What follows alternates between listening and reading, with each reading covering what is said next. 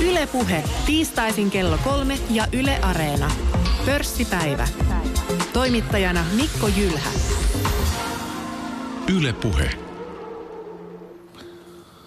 Tänään pörssipäivän vieraana ovat sijoittaja Tomi Lahti ja sitten ex-meklari sijoittaja Kimmo Matikainen. Tervetuloa molemmille. Kiitos, kiitos. Syksy markkinoilla on ollut sangen tuulinen. Kurssit ovat laskeneet niin Suomessa kuin muuallakin ja monien yhtiöiden kohdalla kymmeniä prosentteja. Jotkut puhuvat jo karhumarkkinoista. Niin puhutaan pian markkinatilanteista teidän kanssa ja käydään läpi, mitä kaikkea siellä on tapahtunut ja, ja miten sijoittaja on viisas tässä, niin tässä ympäristössä toimia. Mutta ensin Tomi ja Kimmo, niin hieman teidän taustoista. Tomi Lahti, sä live-twiittaat ja sijoittajat tuntee sinut Twitteristä hyvin ja, ja raportoit yhtiökokouksista ja raportoit niin kuin pääomamarkkinapäiviltä. Ää, niin tuota, sä oot ollut itse markkinoilla tuossa noin 30 vuotta aktiivisemmin. Aloitit siinä parikymppisenä osakkeesta. Joo, pitää paikkansa. Eli suhteellisen pitkä kokemus osakemarkkinoista ja, ja tota, Alkusysäys oli siihen varmaan, että sai rippilahjaksi niin Unitaksen ja Kopin osakkeita, jotka mulla on vieläkin. Tosin määrät on muuttunut ja firmojen nimet muuttunut. Mutta siitä ehkä lähti sellainen kipinä niin kuin näihin, näihin tällaisiin talousasioihin yleensäkin. Ja, ja siitä sitten parikymppisenä pikkuhiljaa alkoi alko vuosittain itse, itse ostelemaan paljon papereita ja teki varmaan kaikki virheet, mitä, mitä alkuvaiheessa sijoittaja mun mielestä tuleekin tehdä, tehdä mutta onneksi, onneksi sille niin kuin, niistä todennäköisesti oppii jotain ja, ja tota, tässä sitä nyt ollaan ja, ja tota, tosiaan Twitteristä tuntee nimimerkillä sijoittaja ja Sijoittaja Zetalla, eikö niin? Kyllä, Zetalla niin kuin slaatta. Niin äh, tuossa heti annoit semmoisen mielenkiintoisen täkyn tähän keskustelun alkuun, eli noin virheet. Äh, se oli siinä määrin tota, jo kiinnostava, niin, niin minkälaisia ne alun virheet sinulla oli?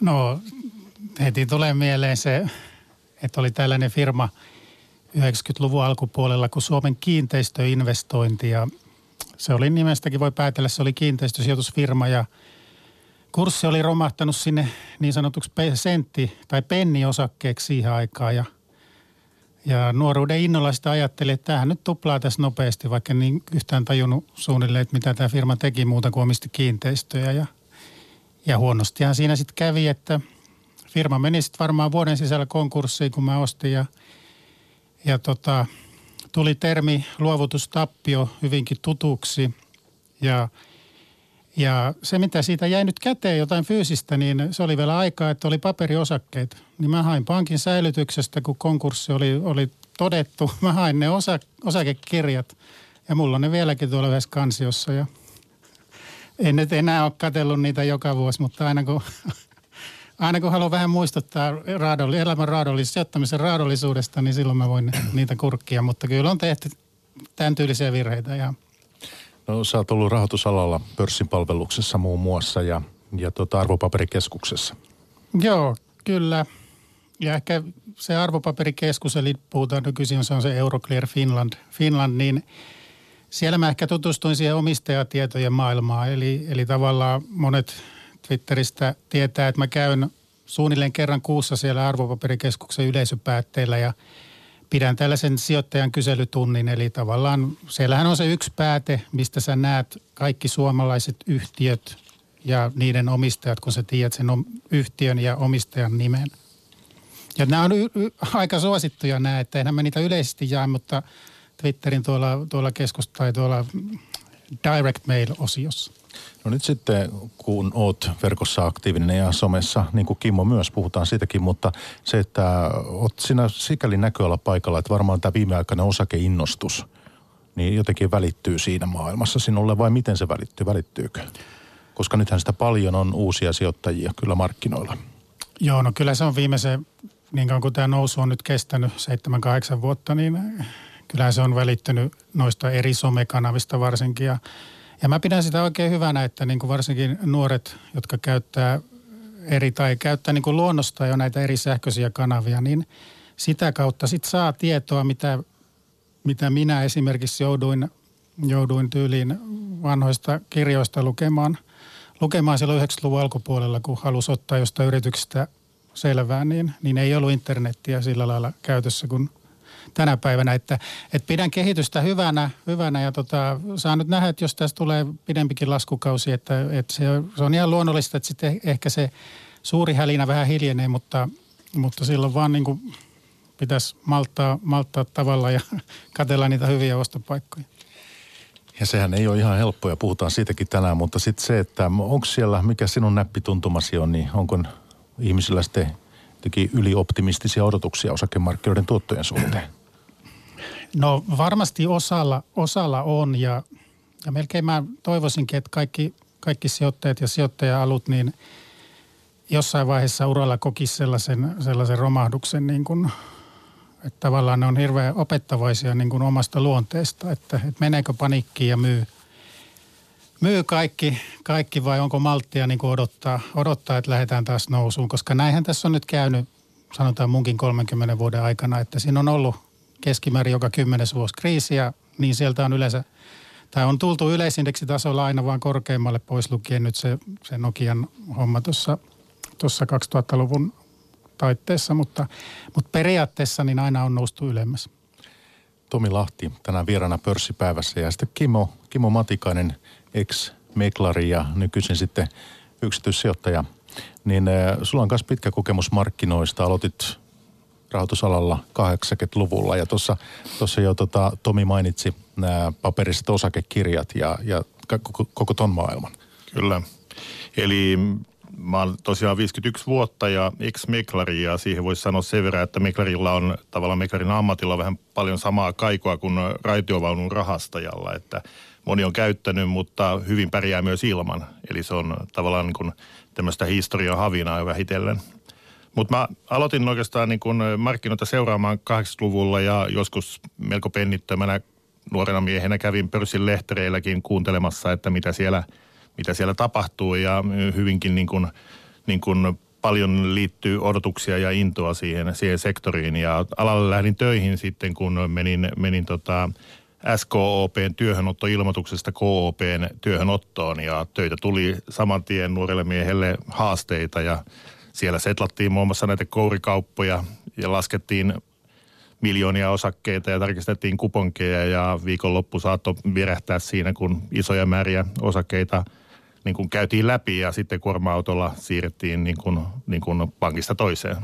Mutta kyllä hyvin paljon on niin kuin ala muuttunut siitä, siitä papereiden ajasta, mikä silloin 80-luvulla vallitsi, että tehokkuutta on tullut lisää ja, ja työntekijämäärät ja, ja se automaation taso on niin kuin noussut uusiin sfääreihin. Mutta mun, mun ura oikeastaan on ollut sitten tässä niin kuin nykyaikaisen välityksen niin kuin eteenpäin viennissä, että vuodesta 1998 mä oon ollut EQ-pankissa ja Nuudetissa ja – siellä ollaan niin kuin opetettu ihmisiä käyttää sähköisiä palveluja ja, ja sillä puolella tota, ollaan saatu sitten niin kuin voimakasta kasvua aikaa ja ala on mennyt niin kuin harppauksin eteenpäin ja tänä päivänä se alkaa olla kaikille jo niin kuin itsestään selvää, että pörssiin pääsee kännykästä tai tabletista tai kotikoneelta. Tämä on tietysti mielenkiintoinen tämä, tämä yhtälö sikäli, koska kuitenkin analyysiäkin tarvitaan ja mistä sitä syntyy. No osa tietysti niin kuin tekin twiittaatte ahkerasti ja se on se yksi tapa, mutta että tietysti se on vähän haaste sitten, että kun tämä koko ikään kuin markkina on siinä mielessä muuttunut, että analyysi, analyytikkotiimit on nykyisin huomattavasti pienempiä pankilla kuin aikaisemmin. Kyllä. Se on tota, mennyt vaikeammaksi, ollaan niin kuin erotettu analyysi ja, ja kaupankäynti toisistaan ja monella talolla on sitten tullut niin kuin kannattavuuden kanssa vaikeuksia, että siellä taitaa viimeisin – viimeisin niin toimija olla toi Fimi, joka on lopettanut deskin ja siinä yhteydessä vissiin, jos ei lopettanut, niin vähentänyt ainakin analyysiä. Ja, ja voittaja on sitten muun muassa Inderes, joka, joka Suomessa alkaa olla niin aika dominantissa asemassa ja, ja tekee erittäin niin laadukasta hyvää työtä ja, ja kaikki pisteet heille. Mutta ei siitä kuin kymmenen vuotta, kun olivat vielä niin kuin koulupoikia, jotka niin kuin haki sitä, että mistä niin kuin tavallaan niin kuin paikka löytyy ja, ja sen ajan niin kuin kuluessa ovat sitten tuommoisen niin instituutio Suomen rakentaneet, että hieno homma. Entäs tämä, mitä te ajattelette Tomi ja Kimmo maksetusta analyysistä? Nythän on niin, että eh, varsinkin pienemmät yhtiöt Suomessakin tilaa eh, analyysiä eri, eri puolilta. Inderes tekee sitä, mutta myös muut tekee sitä. Miten te suhtaudutte tällaiseen ilmiöön, mikä on nyt yleistynyt viime, viime vuosina? No siis mä oon erittäin puolesta, että, että varsinkin jos se sitten tarjotaan loppukäyttäjälle eli tavissijoittajalle ilmaiseksi. Että siinähän on kai, kai tämä eräs tämä MIFID, MIFID-säännöstö kai, kai sitä toimi niin kuin ajurina tässä, tässä maksullisessa palvelu, analyysipalvelussa. Että, että pidän sitä hyvänä. Joo, kaikki kustannuksethan voi vähentää, että kyllä mä suosittelen niin kuin sijoittajia investoimaan niin kuin tietoon ja, ja se on hyvä, että analyysitalollakin on mahdollisuus palvelua tuottaa, että kaikki kuitenkin vähän, vähän tarvitsee myös rahaa. Mutta todellisuus on, se on sellainen, että suomalaiset ei kovin paljon niin kuin tietoon rahaa käytä ja uutis- ja analyysipalveluiden niin kuin, niin kuin liikevaihto on aika heikko. Mutta eh, kun yhtiö sitä itse tilaa itsestään analyysiä, niin te ette, sinne ei ole teidän mielestä tästä mitään ongelmaa tämmöisiä, että annetaan ikään kuin kaunisteltuja lukuja? No mun mielestä esimerkiksi Inderexeltä kysytään tätä, tätä säännöllisesti ja mun mielestä on ihan hyvin vastannut, että, että se perustuu niin luottamukseen se heidän bisnes, että, että, että ei, ei hekään kestäisi sellaisia tapauksia, että se sitten todettaisikin jossain, että tämä nyt on niin sanottu maksettu, tai maksettu suositus tämä osta. Että, että kyllä se on oltava niin kuin läpinäkyvää, että, että tästä täytyy luottaa että ala niin kuin itse sääntelee tämän, tämän jutun kyllähän siinä taisi Indres aloittaa just oliko aktiana seurannan niin vähennä suosituksella, että joskus tämmöinen maksettu mm-hmm. analyysi lähtee vähän negatiivisemmastakin tavallaan niin kuin näkemyksestä. Ja tota, mutta mun mielestä niin kuin kritiikkiä pitää sijoittajalla olla ja kaikkiin näkemyksiin niin kuin kannattaa niin kuin lisätä se oma, oma ajatus ja, ja sitten toimia sen pohjalta, että jos se on maksettua, niin se on, mutta sen ei pidä antaa vaikuttaa. Kimmo, sinulla on tuo pitkä meklarikokemus. Kuinka paljon ihan mielenkiinnosta Suomessa nykyisin on meklareita enää jäljellä? Pari viikkoa sitten mä olin meklariyhdistyksen tilaisuudessa, niin kyllä ne kaikki oli ex-meklareita siellä. Että mulla on niin semmoinen mielikuva, että ala on muuttunut semmoiseksi, että näissä moderneissa sähköisissä taloissa meklarit on osa asiakaspalvelua ja joustavia ja kustannustehokkaita resursseja myöskin niin kuin meklaripuolella siellä, että, että veikkaan, että joitakin kymmeniä voi olla, mutta osa heistä on niin kuin asiakaspalvelutehtävissä.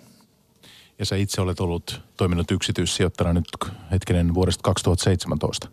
2017 näin taitaa olla, eli mä, mä olin tota, oliko mä nyt 15 vuotta EQssa ja Nuunetissa Private Desk meklaritiimin vetäjänä ja, ja tota, sitä tein todella pitkään ja opin siinä aika paljon markkinaa ja ja sitten jossain vaiheessa tämä sääntely muuttui niin, että työnantaja päätti lopettaa tämmöisen yksilöllisen neuvonnan, niin sitten, sitten jäin tota, niin kuin pois töistä ja, ja tota, menin kyllä vielä niin kuin UBlle, joka on ehkä vähän vähemmän tämmöinen sähköinen talo, enemmän niin kuin perinteinen ja olin siellä seitsemän kuukautta ja kun täytin 50, niin päätin, että otan vähän vapaa-aikaa ja jäin töistä pois. Että semmoinen kymmenen tuntiset työpäivät ja, ja pikkasen ehkä semmoinen laiha näkymä, niin tämmöiseen päätökseen sitten tulin.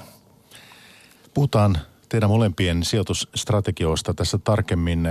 Hetken kuluttua sullakin Kimmo on salkussa neljää eri osaketta tällä hetkellä ja mitkä ne on, niin puhutaan siitä. Mutta sitä ennen niin voitaisiin mennä tähän markkinatilanteeseen, koska tämä on nyt kuitenkin ollut syksyn niin puheenaiheesta varmaan se sijoituspuolella ja piensijoittajien keskuudessa kuitenkin varmaan se kaikkein niin suurin – Tämä on monia huolettanut ja ollaanko karhumarkkinoilla. Ja karhumarkkinoilla ei, ei ole mitään tieteellistä määritelmää, mutta mä olen ymmärtänyt, että silloin puhutaan kuitenkin jostakin tuommoisesta vähintään 20 prosentin muutoksesta niin kuin indeksitasolla ja, ja siinä on joku aikajännekin vielä, onko se pari kuukautta tai joku tämmöinen.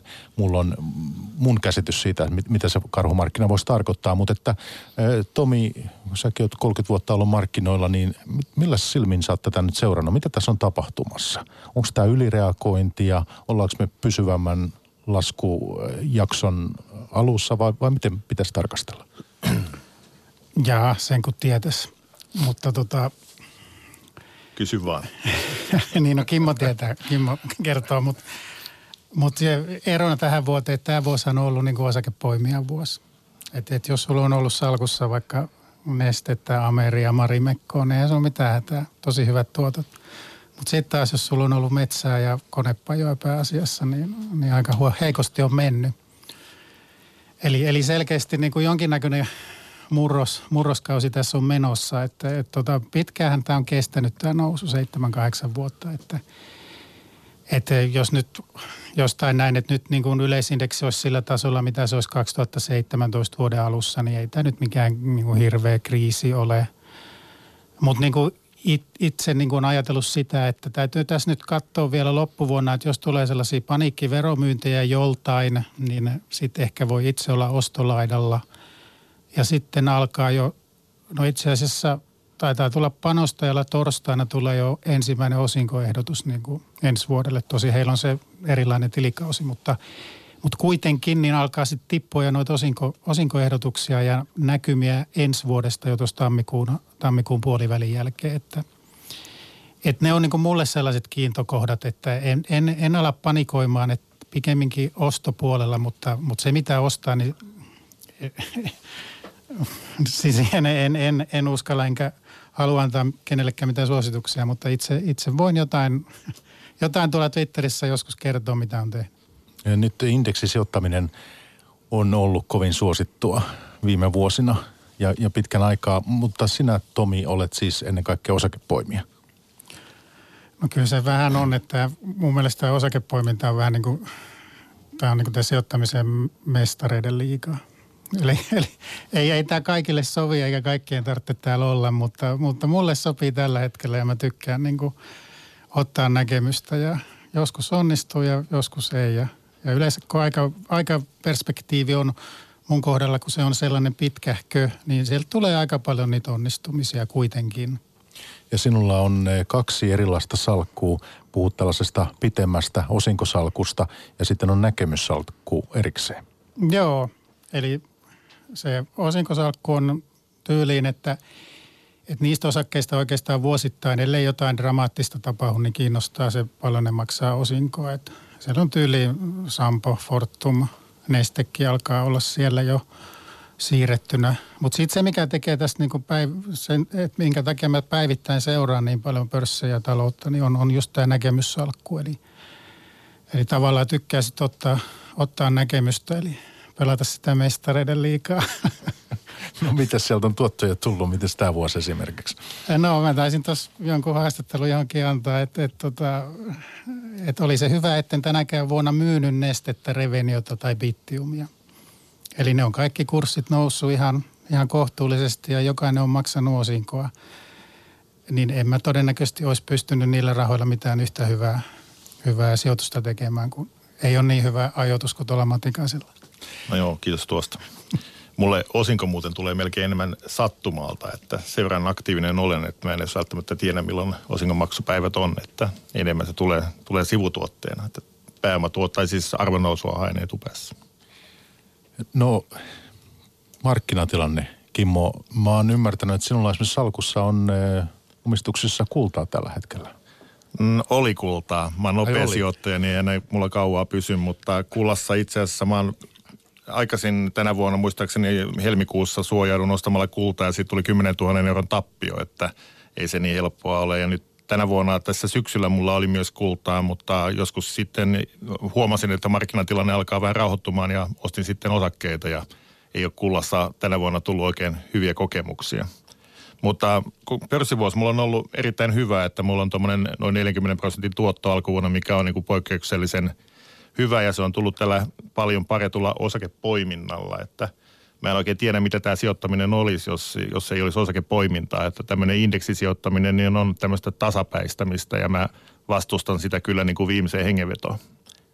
Te olette tietysti, niin kuin tuossa alussakin puhuttiin, niin molemmat ollut rahoitusalalla pitkään ja te osaatte, ikään kuin tunnette, miten yhtiöanalyysiä tehdään ja osaatte ikään kuin niiden tilinpäätösten ja, ja osavuosikatsausten kanssa niin kuin liikkua, mutta kyllä tosiaan tietysti monille jotka, me, meistä, jotka ei sillä tavoin niin perehtyneitä ole sitten niin kuin yrityksiin ja yhtiöihin ja, ja markkinoihin, niin tietysti sen voittavan osakkeen poimiminen on sitten eri tavalla vaikeaa. Ja kun ei ole omissa päivätöissä välttämättä mahdollisuutta tehdä sitä analyysiä sitten kuitenkaan ihan samalla tavalla. Kyllä. Se on tota, tärkeimmät niin kuin, niin kuin, niin kuin tavallaan muuttujat on siinä, että missä tilanteessa ostat osakkeita. Että jos tota, haluat niin kuin vahvaa momentumiin, niin pitää ostaa positiivista yllätystä, vahvaa tilauskirjan kehitystä, markkina odotettua nopeampaa kasvua, tämmöisiä niin kuin triggereitä, jotka ajaa osakkeen ylös ja, ja, ja yleensä suomalainen sijoittaja ostaa osakkeita silloin, kun saa halvalla ja laskuun ja siinäkin mä oon niin kuin, vähän niin kuin toisen polun kulkija, että mä ostan kyllä niin kuin, varsinkin niin kuin vahvassa markkinatilanteessa pelkästään niin kuin nouse, nousevia osakkeita. Että jos haluaa nopeasti vaurastua, niin nousussa vaurastuu ja laskussa köyhtyy, niin mä valitsen nousun. Tässä ollaan puhuttu syksyn aikana kauppasodasta, hei. Tässä on puhuttu Italian riskeistä, on Brexit, kaikki nämä. Miten teidän mielestä sijoittajan kuluu on niin kuin viisasta tällaisiin suhtautua? Kuinka paljon makron luvut, niille on syytä antaa painoa? No kyllä, siis markkinahan on, on antanut painoa tässä, tässä viimeisen kolmen kuukauden aikana hyvinkin paljon makroluvuille. Ja ehkä itseäni tällä viikolla tuli vastaan, vastaan Saksasta, Saksasta jotain lukuja, mitkä, mitkä pidän huolestuttavana, että jos siellä sijoittajien luottamus tai, tai tämä teollisuuden tuotanto alenee, niin sehän on kuitenkin ollut perinteisesti Suomen suurin tai vähintään toisiksi suuri vientimaa. Että, että tavallaan kyllä se sieltä sitten valitettavasti valuu, valuu suomalaisille konepajoille ja muille, jotka sinne alihankintaa tekee. Että, että ehkä seuraisin niin kuin Saksan, Saksan markkinoita indikaattorina. Kimmo? No, mulla on vähän semmoinen niin käsitys tästä talouden niin kuin jarrutuksesta, että ensin lähti markkina alas ja sitten vähitellen epävarmuus toi tota reaalitalouteen niin kuin heikkoutta – että kyllä niin kuin nämä isoimmat finanssitoimijat, niin ne saa toimillaan aikaiseksi myöskin niin kuin reaalitalouden heikkenemistä. Et Kiinan kauppasotakuviot ja, ja tota, muut on niin kuin saanut vähän ehkä ostopäälliköitä varpailleen ja varastotasoja laskettu ja se on sitten laskenut niin kuin, niin kuin tuotteiden ja raaka-aineiden hintoja ja sitä kautta sitten tullut vähän tämmöistä pessimismiä. Mutta yleisesti niin, niin kunnioitan kyllä niin kuin isojen toimijoiden niin kuin aikaansaamaa trendiä. Ja tässä vaiheessa olisin kyllä niin kuin hyvin varovainen ja jossain yhteydessä sanoinkin, että voi olla semmoinen helpon rahan tekemisen vaihe ohi. Että jos korkotaso on ollut lähellä nollaa ja kymmenen vuotta ollaan noustu, niin tässä on ollut tämmöinen niin kuin lahja joillekin sijoittajille, jotka on uskaltanut ja osannut ottaa sitä näkemystä, mutta nyt ehkä on edessä semmoinen niin kuin realismi, paluu arkeen ja, ja ehkä matalammat tuotot. Tarkoittaako tämä sitä, että te itse muutatte teidän eh, sijoitusstrategianne jotenkin tapaan sijoittaa? Vaikuttaako tämä merkittävästi siihen? No kyllä, aina kun alamäki tulee päälle, niin periaatteessa pyrin niin kuin toimimaan ihan toisella tavalla. En, en osta nousuihin ja myyn, myyn kun rupeaa niin kuin köyhtymistä tapahtumaan. Alamäkeen pitää painoja tiputtaa – tämmöisen aktiivisemman sijoittajan toimintamalli on tämä. Tänä vuonna mulla on ollut ehkä niin kuin onnea matkassa, että mä oon ollut näissä epälikvideissä, niin kuin, niin kuin Tokmanni ja Marimekko ja Pittiu, niin mä oon saanut nousua, vaikka markkina tulee alas. Että se, se tietysti lämmittää mieltä, että muut köyhtyy ja itsellä menee hyvin. Mutta, tota, mutta aina pitää kyllä niin kuin muuttaa se tilanne. Ja sitten kun tästä paniikista puhuttiin, niin kyllä varhainen paniikki on hyvä paniikki. Että ei paniikki ole ollenkaan niin huono asia kuin siitä puhutaan. Joo, Kimmolla on, on hyviä, hyviä kyllä noin noi mielipiteet, vaikka itse en, en tuollaista pystyisi noudattamaan, mutta tota, ää, mutta sehän oikeastaan, mä sanoinkin Kimmolle, että on hieno homma, että meillä molemmilla on esimerkiksi pittiumia salkussa ja mulla se on ollut sieltä euron kurssista asti ja mä oon tosi iloinen, että se on nyt päälle seitsemän ja kohta tenbackeria. Kimmo on ollut vähän vähemmän aikaa mukana, mutta mutta hän on myös... Olen mä ollut mukana, mutta mä elektrobitit aikanaan myin ja bitti on nyt sitten ostettu vähän tässä. Joo, mutta kuitenkin, että sijoitustrategioita on erilaisia ja mikä kenellekin sopii. Mutta joo, tuskin tämä hirveästi, niin kuin, en, en ole niin kuin vähentämässä osakepainoa. Että, että pikemminkin näissä vaiheissa tulee aina se, että milloin, milloin uskaltaa lähteä taas ostamaan. Että kun katsoo jotakin osakkeita, autokumpu, autotekki, että siellä lyödään niin kuin tosi lujaa niitä ja, ja tota, mutta en mä ole vielä niin kuin sitä, sitä vaihetta saanut itselleni, että nyt pitäisi alkaa ruveta ostaa.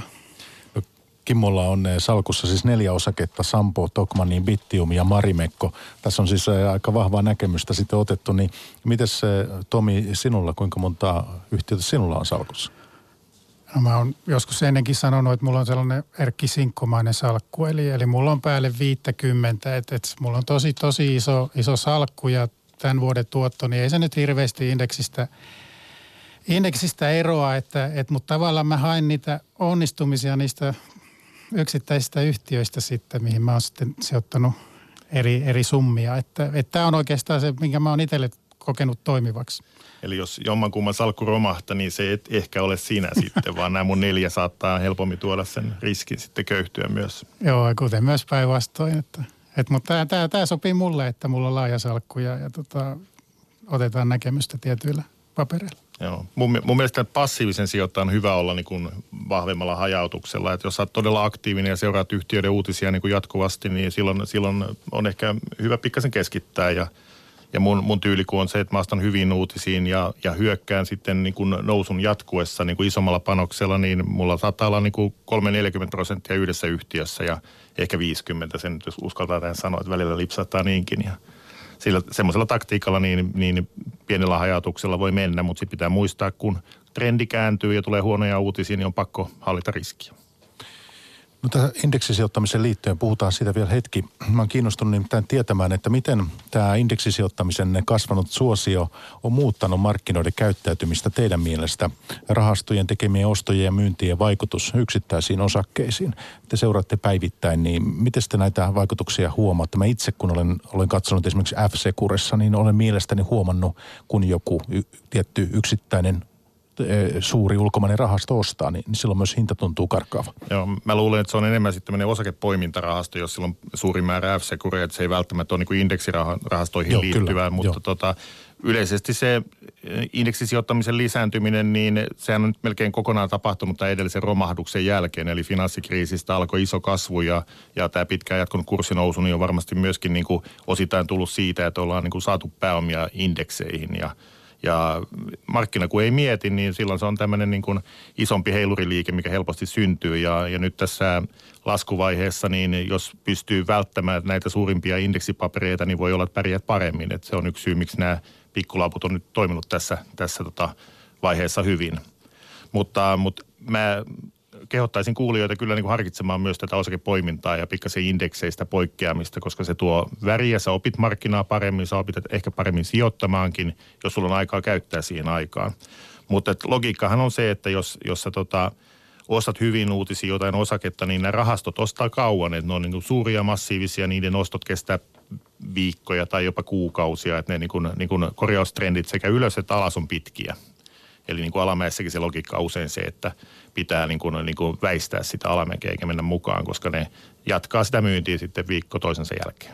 Tuleeko sinulle Kimmo sellaisia tilanteita, että sä huomaat, että joku rahasto eh, tai välittäjä myy jotakin tiettyjä osakkeita huomattavia määriä ja silloin sä kurssi niijaa ja sä tartut kiinni? No itse asiassa mä saatan toimia toisinkin päin, että mä myös möhlin herkkää noissa tilanteissa, että tulee mieleen joku metsäsektori viime, viime tai noin vuosi sitten, niin siellä oli skepti, skepti, niin kuin varovaista suhtautumista sellun hintaan. Ja oliko Danske, kuka myi näitä metsäyhtiöitä silloin kovalla kädellä, niin mulla oli positiota silloin ja mä sitten myin, kun se rupesi huolestuttamaan, että ne kyllä on selvästi niin kuin minua paremmin perillä tästä. Ja tota, hyppäsin pois ja sitten tuli varmaan 50 pinnan nousu ralli siihen, että ei se niin, niin varmaa, että se toimii aina oikein, mutta pikemmin mä niinku, niinku rohkaisisin siihen, että jos niillä on pointti, niin sitten niinku harkitsee, että keventääkö tähän laskuun, kun mun tapa nyt on se, että laskuun myydään ja, ja nousu nostetaan. Joo, ja sen verran voisin lisätä, että tuolla Twitterissä on monia hyviä tahoja, jotka just ainakin mun virrassa näkyy ja, ja niin kuin nostaa nostaa ylös niin sanotusti tällaisia indeksimyyntejä tai, tai tyyliin, että nyt anot myy, eli ulkomaalaisvälittäjät myy, myy ja laittaa hyviä graafeja, graafeja niistä, että ne on ihan, ihan todella, todella arvokasta tietoa. Ja mitä f tulee, niin joo, siellä oli, oli käsittääkseni joku tällainen Cybertech-rahasto, joka, joka joutui ostamaan kautta myymään sitä aina kuun lopussa niin kuin tietyn periodin. Mä en tiedä, onko se enää mukana, mutta siinä oli se oli yksi selitys tälle, kun se kurssi saattoi nousta kymmeniä prosenttia niin kuin kuun viimeisenä päivänä. Että tällaiset liikkeet on mahdollisia ja sitten tulee mieleen tämä Nordean keissi, että, että monihan ennakoi sitä, että nyt kun se pääkonttori muuttui Suomeen ja siitä tuli Helsingin painavi indeksi, että, että se olisi nostanut sitä, mutta, mutta käsittääkseni se ei sitä nostanut, kun kaikki muut uutiset oli niin huonoja yeah. pankkisektorilla, että – että tota se, se, se ei, ainakaan siihen se ei vaikuttanut niin kuin positiivisesti. Näissä isoissa niin kuin sektoriliikkeissä, niin jos sä jäät miettimään, että mikä laskee, niin kyllä siinä saa niin kuin miettiä päänsä puhki, eikä välttämättä tulosta löydy. Eli niin kuin pankkisektori on tullut tänä vuonna niin kuin merkittävästi alas ja nämä kotimaiset pankit on mennyt trendin mukana, että ettei siinä niin kuin, ei uutinen hyvää eikä huonoa, niin vaikuta juuri lainkaan. No Kimmo ei ole nähnyt sitten Nordea esimerkiksi niin mielenkiintoisena keissinä, että olisit nyt ottanut tähän viidenneksi epaksi? No mulla on Sampoa, niin mä oon niin kuin merkittävä Nordea-omistaja sitä kautta ja, ja tämä Sampohan on mulla tällä hetkellä salkun niin kuin surkein sijoitus, että se on niin, niin hyväksi kehuttu, että tässä tilanteessa se osoittautuu niin kuin, niin kuin menevän niin kuin virran mukana ja ei, ei ole toiminut. Mutta eiköhän ne keväällä ennen kuin osingot tulee, niin Sampo on aina, aina ollut kevät osake. Mulla on näitä kesäosakkeita ja kevätosakkeita, niin tota, luotetaan siihen, että jos se ei niin kuin taivas tipu niskaan, niin Matikainenkin vielä Sampossa vaurastuu ennen kuin osingot maksetaan tuossa puhutaan tietoturvasta niin, ja f mutta sun valinta on Tomi ollut tämä SSH. Yhtiö on tässä aika pitkään tuota, on odotettu menestystä, mutta se on vielä ikään kuin vähän antanut odottaa itseään. Joo, yhtiö, yhtiö on taapertanut pitkään, mutta, mutta sanotaan tämän tuoreimman toimitusjohtajan alaisuudessa, niin siellä on tehty oikeita liikkeitä ja, ja, ja korpivailus on ollut pitkä, mutta mulla on, mulla on vahva usko, usko asiaa ja, ja tavallaan – taitaa tänäänkin olla joku pilkki siellä, että jos joku paniikki myy, niin, niin saattaa päätyä mulle, mutta mutta tota, yhtiö menee oikeaan suuntaan ja, ja mä käyn siellä niin kuin niiden tiekkareissa tiedotustilaisuuksissa säännöllisesti ja vähän aistin sitä fiilistä ja niitä muita, muita tota, omistajia, joita siellä näkee, niin, niin tota, kyllä mä siihen luotan. Et, et voi mennä aikaa, kun tapahtuu jotain isoa, mutta mun mielestä siellä tehdään nyt oikeita, oikeita asioita. Tomi Lahti tänään vieraana pörssipäivässä ja sitten Kimmo Matikainen myös meillä tänään sijoittaja vieraana. Niin eh, otetaan kaksi tämmöistä, voidaan vielä syventyä näihin teidän niin kuin strategioihin tässä lähetyksessä tuonnempana kaiken mokomin, mutta pari tämmöistä ajankohtaista poimintaa tähän väliin. Eli, eli kannabisosakkeet on nyt saanut paljon palstatilaa. Eh, sitten toisaalta niin nämä kryptot – bitcoinit ja, ja kaikki kryptovaluutat ja lohkoketjut, niin Tomi, sä olet seurannut tätä kryptopuolta ja olet muun muassa siis Prasoksen Antiin osallistunutkin tuossa vuosi takaperin. Joo, on, on seurannut. No onko sulla, niin kuin, osaat sä nyt selittää meille, että mihin tämä markkina on menossa en, ja mihin, en, mihin, en, mihin näitä tarvitaan tätä kaikkea? En, en osaa selittää, mutta, mutta no joo, Prasos on siis tämä Bitcoin-välittäjä Jyväskyläläinen ja – ja siitä harvinainen tällainen joukkorahoitusyhtiö, että, että siellä oli viime perjantaina yhtiökokous ja, ja yhtiö päätti maksaa osinkoa tosin bitcoineina. Eli mä en tiedä, onko koskaan, koskaan niin joukkorahoitusyhtiö maksanut heti eka vuotena osinko. Että, mutta, mutta tämä on vähän kanssa tällainen maratoni tämä bitcoin-homma, että, että mä haluan olla mukana sen takia, että mä vähän niin oppisin ymmärtämään tätä lohkoketjuteknologiaa ja muuta tässä ympärillä pyörivää asiaa, asiaa paremmin. Mutta kyllä siinä kun se viesti, mikä sieltäkin välittyy on, että tota, että asioita tapahtuu taustalla, eli tavallaan niin kuin ihan isossa mittakaavassa niin kuin mietitään, mietitään näiden kryptovaluuttojen, että, että jos niistä tulisi ihan oikeita tällaisia asetteja, mitkä, mi, mi, miten pohjalle sitten voitaisiin perustaa jotain kryptosijoitusrahastoja tai tämän tyylistä, niin, niin että kyllä se tapahtuu, tapahtuu tämän kehitystä koko ajan, mutta, mutta se, että laskeeko se sinne nollan pintaan vai nouseeko se kymppitonni, niin en, en ole, siihen mulle ei ole näkemystä, mutta mä haluan olla sen verran mukana, että, että katsellaan mihin mennään. Ja sitten itse asiassa toinen tähän liittyen, niin mä, no ei se nyt mikään kannabisosake ole, mutta toinen tällainen joukkorahoitus, mihin mä nyt osallistuin tällä viikolla, on tämä Naava, eli tämä tällainen viherkasvi älyseinä. En, mä, en usko, että ne kannabista siihen laittaa siihen seinään, mutta, mutta, mutta tämä, tämä on myös tota, ihan mielenkiintoinen tapaus, tapaus firmana, mutta, mutta tota, katsotaan.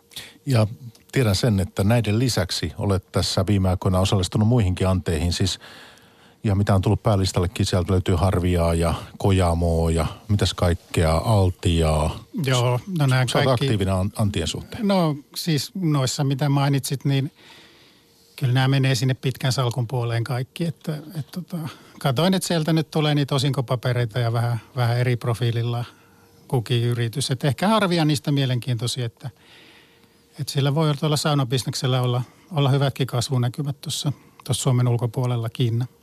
Mutta ulkomailta sä et ole lähtenyt hakemaan kannabisosakkeita omaan salkkuun? Ei ne siis, mä oon niin pihalla tuosta kannabispuolesta, että se tuntuu olevan niin kuin vähän nuorempien juttu tuolla, mitä Twitteri, Twitteristäkin lukee. Että en, en ole sillä lailla, tiedän, että se on, siinä on ollut hype käynnissä, mutta, mutta tota, ei ole mun juttu. Mutta tuossa itsenäisyyspäivän aikoihin kuultiin, miten maailman suurempiin tupakkayhtiöihin lukeutuva Altria Group levittäytyy tälle alalle ja ostaa 1,8 miljardilla Yhdysvaltain dollarilla niin suuren osuuden tota, Kronos Groupista Kanadasta ja siis euroissa niin 1,6 miljardia, että siis kyllähän tässä liikkuu isot rahat. Oletko sä Kimmo, Kimmo tota, noin, miten pannut merkille tänne? No kyllä tietysti huomannut, mutta mulla on vähän semmoinen niin sijoitusperiaate, että mä en tämmöisiin muoti-ilmiöihin lähde. Ja mä oon aikanaan niin kuin 3D-printtereistä jäänyt sivuun tämän takia ja kannabisosakkeesta ja, ja tota, myöskin nyt tästä tota, bitcoinista ja en kadu. että se on vähän niin, kuin niin, että sijoittaa sinne, minkä ymmärtää ja, ja mihin ehtii ajoissa. Että se tota, muoti-ilmiö on erittäin kiva, jos oot salkussa niin kuin – tai ottanut salkkuun niitä oikeaan aikaan, mutta tota, sitten kun sä seuraat ja muiden tapaan löydät sen muoti-ilmiön vähän myöhässä, niin sitten siinä on niin kuin iso riski, että polttaa niin kuin rahansa tai mitä, mitä kätensä vai mitä siinä polttaa. Mutta ei ainakaan kannabista. Mutta tota, mut sä et ole missään vaiheessa lähtenyt tähän kryptohommaan mukaan sitten? En ole. Mä oon kyllä ihan niin kuin skeptisenä seurannut sivusta ja, ja siinä mielessä kyllä ihan tyytyväinen. No sä teet, eh, Kimmo, niin sä teet aktiivisesti kauppaa ja vuodessa vaihtoa kertyy, katsonko, katsonko oikein arvopaperin haastattelusta, niin noin tuommoinen 150 miljoonaa. Kyllä. Niin eh, hetkinen, jos pörssipäiviä on vuodessa, olisiko nyt, mä en nyt tiedä, mutta mä arvaan tässä veikkaan 240 No varmaan pikkasen vähemmän saattaa pikkasen olla, vähemmän. mutta mulla on niin kuin, jos mun salkku nyt on tänä päivänä niin kuin noin miljoonan luokkaa, joka on hyvän kehityksen tulos, että mulla oli silloin finanssikriisissä alimmillaan alle 20 000 euroa, että se on niin kuin velkavivulla ja, ja hyvillä näkemyksillä ja, ja aktiivisella niin kuin kannanotolla markkinaa niin, niin noussut ja, ja tota, mun tyyli on se, että mä pidän muutamassa osakkeessa rahojani ja jos mä hyvin vahvasti uskon näihin muutamiin, niin mä saatan ottaa tämmöistä niin kuin päivän sisäistä lisäpositio niihin, että nyt on ollut laskumarkkina, niin tämä mun tyyli ja tapa niin ei ole ollut ihan paras. Ja sen takia mä oon pikkasen ollut passiivinen tässä viimeiset viikot, että aamulla vein koirat lenkille, kymmenen kilsaa kierrettiin tuolla Uutelassa, niin – sieltä huomasin Twitterin kautta, että siinä oli Tomi Lahti kirjoittanut, että tänään saattaa olla teemana Bittium, eli pikkasen ostin, kuuli hyviä uutisia, niin aamun, aamun nousun jälkeen Bittiumia ja, ja taisin eiliset ostetut outokummut poistaa. Ja tota, aika vähäisellä kaupalla tänään, mutta et monena päivänä, kun saatan ottaa 300-400 000 euron intrapositiot johonkin vahvaan osakkeeseen, mihin uskon, niin sitten kun ne illalla myy, niin siitä tulee sitten jo yli puoli miljoonaa, vajaa miljoona kokonaisvaihtoa, että – vaikka, vaikka vaihto on suuri, niin ei se mitään niin kuin, niin kuin tämmöistä niin kuin ammattimaista ole, että siinä on vaan vähän nollia enemmän kuin toisen kaupoissa. Mutta kuitenkin päiväkohtaisesti niin jotakin 600 000 mm, sitten. Hyvinkin voi olla. Niin, ja et kuitenkaan sitten teet aktiivisesti kauppaa, mutta et kuitenkaan määrittele itseäsi päiväkauppiaksi. No en ole päiväkauppias, eli mulla on paljon tuttuja päiväkauppiaita ja ne tässä laskumarkkinassa pärjää minua paremmin. Että mulla on niin kuin, tai no en tiedä kun 40 pinnaa tuotto, mutta kuitenkin mulla, mulla on niin kuin koko ajan niin kuin positio päällä. Että mulla on noin 110 prosentin osakepaino. Että periaatteessa jos mä valitsen vähän huonommin, niin laskussa mä häviän ja, ja tota, silloin nämä päiväkauppiaat, jotka on niin kuin lähes käteispositiolla aina yön yli, niin ne pärjää, pärjää minua paremmin. Eli puhdas daytraderi, niin sillä on aika pienet niin kuin markkinariskit ja se yrittää vaan niillä päivän sisäisillä liikkeillä sitten vaurastua. No kun näitä on eh, puhtaita päiväkauppiaita sinun tuttava piirissäsi, niin eh, mitä se niin kuin sinun kokemuksesi mukaan vaatii ihmiseltä? Että jos meilläkin on kuvitella joku kuuntelija, nyt pörssipäivän kuuntelija, joka miettii, että olisiko musta siihen ja, ja se niin kuin kiinnostaa, niin mitä semmoinen eh, menestyksikäs päiväkauppa ihmiseltä vaatii ja kuinka moni siihen ylipäänsä niin kuin markkinoilla voi pitkään tässä voittoa sillä tehdä. Joo, mä oon, mä oon ollut EQ Onlineilla parikymmentä vuotta, niin mä oon jossain määrin kyllä nähnyt tätä, tätä hommaa, eli miten tuulipuku päiväkauppaa käy. Ja tota, se, mitä mä niin kun korostaisin, niin, niin uhkapeliä voi mennä pelaamaan kasinolle tai, tai pokeripöytään, mutta pörssissä kannattaa ottaa niin kuin positiota silloin, kun on näkemystä, että ei joka päivä. Et monelle se tuppaa olemaan niin kuin 9.45 pitää olla selvillä, mitä 15 minuutin päästä ostetaan ja se on niin kuin huono, huono taktiikka, eli kauppaa silloin, kun, kun on näkemys.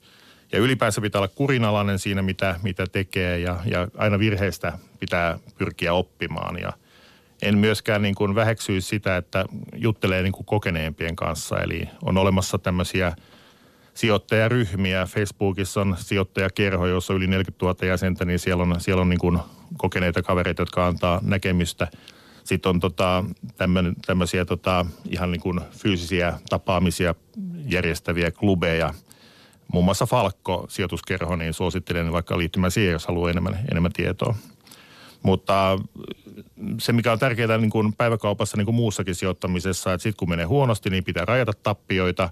Ja kun menee hyvin, niin voi lisätä sitä riskiä. Usein sijoittajat toimii päinvastoin, että riskiä otetaan sitten, kun alkaa mennä huonosti ja sitten alkaa naama punottaa ja, ja ennen closea sitten tehdään niin kuin karuja ratkaisuja.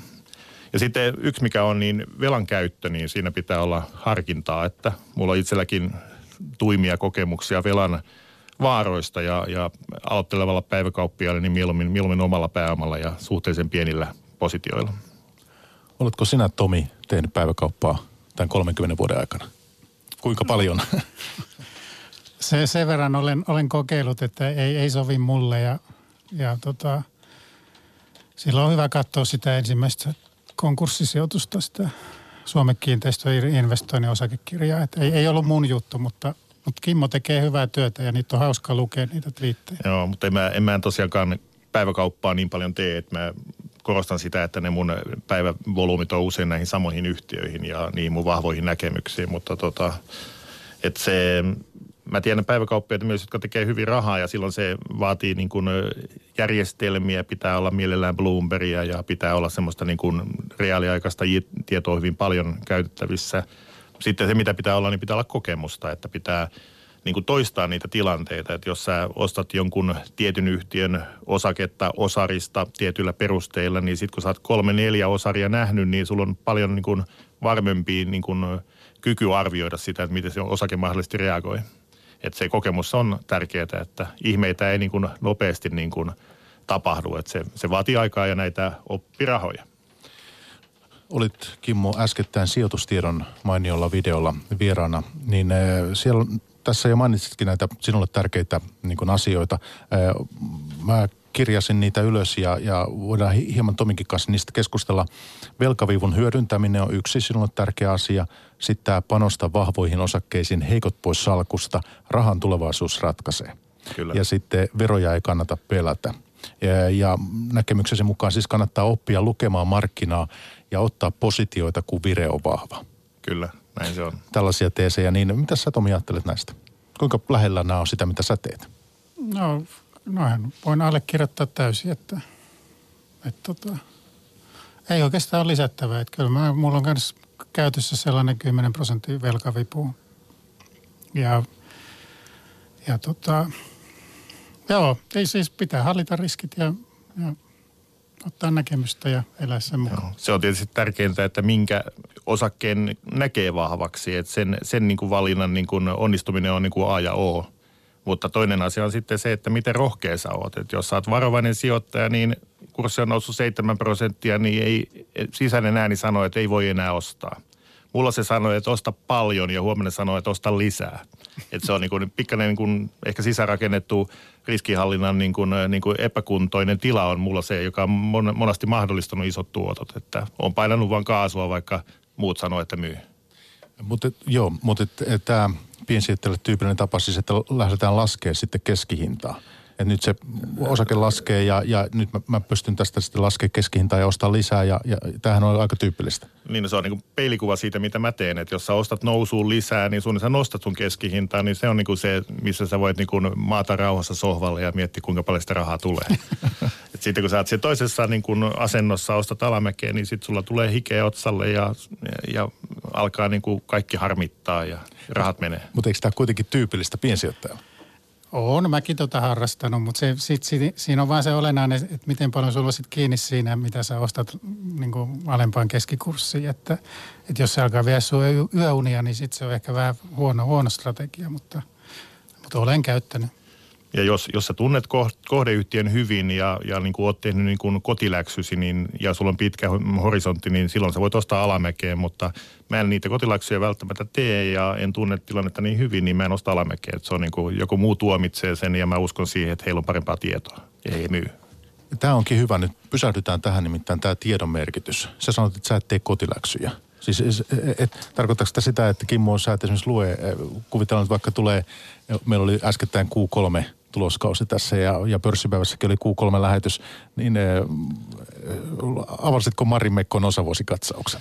No tota, kyllä mä niin kuin saatoin niin kuin pikkasen avata ja jopa niin kuin useamman rivin kahlata alaspäin sitä, sitä otsikosta, mutta että kyllä mä niin kuin pitkälti luen näitä niin kuin, niin kuin analyytikkojen kommentteja ja, ja sitten joitakin niin kuin highlightteja sieltä tulevaisuuden näkemiä ja, ja tota, yhteistyökuvioita ja muita tämmöisiä niin kuin poimintoja teen, mutta en mä, harvoin mä luen niin kuin koko tiedotetta. Että tänäänkin mä olin niin kuin Bittiomin tiedotteesta niin kuin tyytyväinen, kun pari riviä luin ja näin kaupan arvon ja, ja tota, sitten sillä mentiin. Ja ehkä reaktio vähän sitten petti, mutta olisi voinut mennä enemmänkin ylös mun mielestä. Mutta, mutta mä oon vähän sitä mieltä, että riittävä tieto pitää olla ja se riittävä tieto ei ole niin kuin kaikki tieto. Et niin kuin esimerkkinä just tämä niin metsäyhtiöiden niin kuin alaslähtö tässä kesän jälkeen, niin – ei silloin välttämättä ollut mitään niin kuin, niin kuin syytä, miksi pitäisi olla huolissaan niiden osakkeiden laskusta, mutta silti oli ehkä hyvä, hyvä lähteä myymään. Eli ei se aina pohjaudu tietoa se liike, mikä tuolla markkinoilla tapahtuu. Entä sitten Tomi, sinä livet viittaat ja e, yhtiökokouksista ja sitten pääomamarkkinapäivistä, niin e, miltä tämä tämmöinen kuulostaa, koska eikö periaatteessa kaikki tieto pitäisi ikään kuin, sit pitäisi olla jotakin hyötyä tai jotakin lisäarvoa vai? Että mitä, mikä, mikä sinun arviosi mukaan on se lisäarvo sitten vaikka yhtiökokouksissa? Koska tässähän teillä nyt selkeästi ajattelussa on kuitenkin hieman, hieman niin painotuseroja.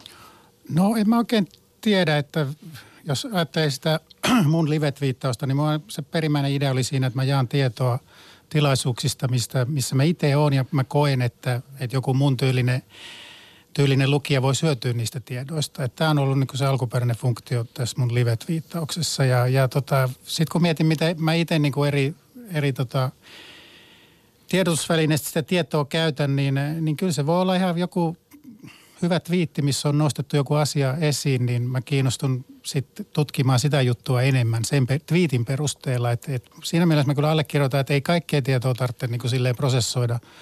Että sä sieltä voi tulla mielenkiintoisia paloja, jotka herättää just sun mielenkiinnon. Että, että se, on, se on mun mielestä se olennainen juttu. Ja mun mielestä niin kuin hyvin tärkeää on se, että vaikka sä et tiedä kaikkia asioita, niin, niin siinä on toinen pointti on se, että miten se mahdollinen tieto sitten vaikuttaa markkinaan. Eli sen niin kuin markkinareaktion niin ennakointi ja sen, sen niin kuin oppiminen ja osaaminen niin kuin on paljon tärkeämpää. Eli monasti tulee niin kuin – ihan käsittämättömiä reaktioita niin kuin, niin kuin noihin osavuosituloksiin, niin, niin, niin niistä pitää sitten niin kuin oppia, että mikä, mikä milloinkin vaikuttaa. Juuri näin, allekirjoitan, että, että, että, että näin, näin se on, että, että pitää katsoa, miten markkinat reagoi. Että, että se on monasti tärkeämpää kuin se, mitä sä itse niin kuin ajattelet. Mutta mut kyllä mäkin yleensä silloin, kun tulee joku merkittävä kurssiliike, niin kuin yksi, kaksi, niin kyllä mä niin kuin etsin, että mikä uutinen se mahdollisesti on. Mutta mä oon myös hyväksynyt sen, että aina ei ole mitään uutisia. Että on vain joku iso toimija, joka myy tai ostaa. No Tomi, kun paljon eh, noissa pääomamarkkinapäivissä ja yhtiökokouksissa käy, niin tuliko mieleen semmoisia, muistatko mieleen semmoisia tapauksia, että olisit esimerkiksi yhtiökokouksen jälkeen niin luopunut omistuksista, omistuksistasi sen takia, että, että siellä on ikään kuin olet saanut sen kuvan yhtiöstä, että, että nyt, nyt ei mene hyvin ja olet halunnut myydä osakkeet. Tuleeko esimerkiksi tämmöisiä mieleen? No ei, ei ehkä niin kuin tuollaista reaktioita. Päinvastaisia kyllä, että mä oon joidenkin tilaisuuksien jälkeen ostanut sitten lisää. Mutta siinä voi olla, että on nyt ollut tällainen pitkä nousukausi ja tavallaan ollut helppo ostaa sitten hyvää, hyvää uutisen lisää. Mutta ei nyt tule mieleen, että mä olisin niin myyntinappuja sillä seuraavana päivänä painanut. Että. Mutta näet kuitenkin näissä tapahtumissa niin selkeitä niin kuin lisäarvoa omalta kohdalta. Kyllä mä näen ja kyllä tuolta Twitterin kautta on tullut palautetta just, että, että positiivista palautetta, että joku, joku on paikalla ja kertoo, mitä siellä tapahtuu, koska, koska se on vähän eri asia lukea noita live-twiittejä, kun sitten lukee se sellainen kuivahko pörssitiedote siitä tapahtumasta. Et, et, et selkeästi tämä Twitter mahdollistaa sellaisen vähän rennomman rennomman uutisoinnin ja tavallaan sitä, se on mikä tuntuu niin kuin uppoavan, uppoavan näihin mun seuraajiin. Ja, ja myönnän, että itsekin kaipaan, että siellä on välillä jotain kissakuvaa tai, tai Matikaisen koirakuvaa. Joo, kyllä. Aamulla oli semmoinen. niin oli. Ja kyllä kai kuitenkin... Nousua horisontissa. Ja kyllä kai siis eh, ihmisten eh, kuitenkin se sijoitustapa ja sijoitusstrategia ja aikajänne on sitten kuitenkin vaihtelee niin paljon, että varmaan myös erilainen tieto ikään kuin palvelee sitten mm. hieman eri, eri tilanteita. Voisin kuvitella näin, mutta että meillä on hetki tässä vielä aikaa pörssipäivää jäljellä, niin Kimo ja Tomi, voitaisiin vähän pohtia sitä, että nyt tässä on aika paljon eh, viime aikoina ja vuosina Helsingin pörssistä lähtenyt pois yhtiöitä. Siis on tullut ostotarjouksia. Ihan äskettäin Pöyrystä, ruotsalaiset tota, tuli ruotsalaisten tarjous, sitten kiinalaisten konsortio on ostamassa Ameria pois ja sitten siellä on Teknopolis ja Sponda muistuu mieleen. Kiinalaiset osti Okmetikin. Tässä nyt ainakin Basvaren ympärillä niin käy kuhina tällä hetkellä, kun me tätä tehdään. Niin, ää, mitä te tästä ajattelette? Onko tämä, tietysti omistajat saa parhaimmillaan kivan preemion, no se lämmittää, mutta toisaalta hyviä yhtiöitä lähtee Helsingistä. No aina se on ikävää, että niitä lähtee, mutta on toisaalta myöskin niin kuin tunnustus sille hyvälle työlle, mitä suomalaisissa yhtiöissä tehdään, että ne, ne on niin kuin kansainvälisesti kiinnostavia, että emme voida taistella tätä globalisaatiota ja keskittymistrendiä vastaan ja, ja tota, pitää ehkä huolehtia siitä, että meille tulee uusia yhtiöitä, että toisessa päässä putki on tulijoita ja mun mielestä niitä on viime vuonna tai vuosina ollut aika hyvin, että ehkä tämä on ihan hallinnassa tämä kehitys. Mutta ikävää tietysti se, että Suomi tulee niin kuin aina enemmän tämmöiseksi tytäryhtiötaloudeksi, että päätöksenteko menee Tukholmaan tai Lontooseen ja, ja Suomessa sitten, aina kun tulee huono aika, niin sitten tehdään niitä säästöjä ensimmäisenä, että se, se on se kääntöpuoli. Joo, samaa mieltä, että se on tietysti hyvä, että suomalaiset yritykset, yritykset kelpaa ja, ja kääntöpuolena on sitten tosiaan se mahdollinen tytär, tytäryhtiötalous, mutta ei, ei kai näistä nyt varsinaisesti näistä, mitä mainitsit. Okmetik on ymmärtääkseni investoinut aika paljon sen jälkeen sinne Vantaan tehtaalle ja – ja Bayeri, kun osti sen Leiraksen, niin sehän on kai tosi iso siellä Turun seudulla. Että, että kyllä kai nämä on, on pääsääntöisesti ollut hyvää kehitystä. Ehkä niin. se Microsoftin kuvio on ollut kaikista epämääräisin näistä. Kyllä. On myös taisi olla silloin aikana sellainen valtavat panostukset ja suuri nousu sen jälkeen. Että kyllä Joo. se on niin kuin välillä hyvä asia. Joo, ja se, missä mä eka kerran törmäsin, törmäsin tällaiseen mahdollisuukseen, kun lunastus oli, oli Kulttor, eli entinen Suomen sokeri. Se oli silloin joskus 90-luvun loppupuolella, oli, oli niitä ensimmäisiä mun ostoja ja ja teksti-TVstä ihmettelin kurssinousua ja mutta siellä maksettiin pojat kunnon preemio, 120 prossaa. Okei, okay, se on hyvä. Onneksi olkoon. Pöyrystäkin tuli jotenkin 45 Joo. Joo, et. Mulla oli aikana hyvä. Mä ostin tota pörssin osakkeita, eli oliko se Heksin osakkeita. Ja tuli, parissa viikossa tuli yritysosto siihen ja, ja tota, rahat taisi melkein tuplaantua, mutta ne tuplaantui sen jälkeenkin ilman matikaista, että myin heti pois. Joo, mulla oli myös muuten Heksi-osakkeita. Joo, Mä ostin silloin, kun olin duunissa sieltä. Niin, joo. joo. No toi Kulttuuri oli 99 niissä maineiksi. Joo, taisi olla niissä maineissa. Sitten sen jälkeen tuli heti perään, mä en muista, oliko se nyt perään menisi muutama vuosi, mutta tuli tämä Hartwall-keissi, että niitä Hartwallin yhtiökokouksia mä parissa kerkesin käydä, niin, niin kyllä siellä oli reaaliosingot notkuvissa pöydissä. Että saisi tosi hyviä kuvia, jos olisi siihen aikaan ollut. Niin sulla on tämä tili, tämä reaaliosingot tili. ollut tämä, mutta joo se Hartwall oli siinä mielessä, että sittenhän mulle tuli niitä Scottish Newcastlen osakkeita – brittimääräisiä tai siis puntamääräisiä. Ja, ja siellä muuten ensimmäisen kerran tajusin, että niin kuin jotkut yhtiöt maksaa kaksi kertaa vuodessa osinkoa. Että niillä oli sellainen tapa ja sieltä tuli aina pankista paperit, että haluatko osinkoina niin kuin cashina vai laitetaanko nämä, sijoitetaanko nämä uudelleen niin kuin Scottish Newcastle osakkeisiin. Että kaikista on tullut oppia. No jos joku veikkaus pitäisi tehdä, mikä tai tämä on tämä kysymys, mutta kysyn nyt kuitenkin, että mikä tai mitkä yhtiöt lähtee pörssistä seuraavaksi? Mä, mä vedän vähän kotiin päin, kun Bittiumia aamulla ostin. Eli Bittiumillahan on semmoista osaamista, joka maailmalle kyllä kelpaa. Että jos ei koko yhtiö, niin osia voi lähteä. Että se nyt on ainakin yksi, mikä tulee mieleen.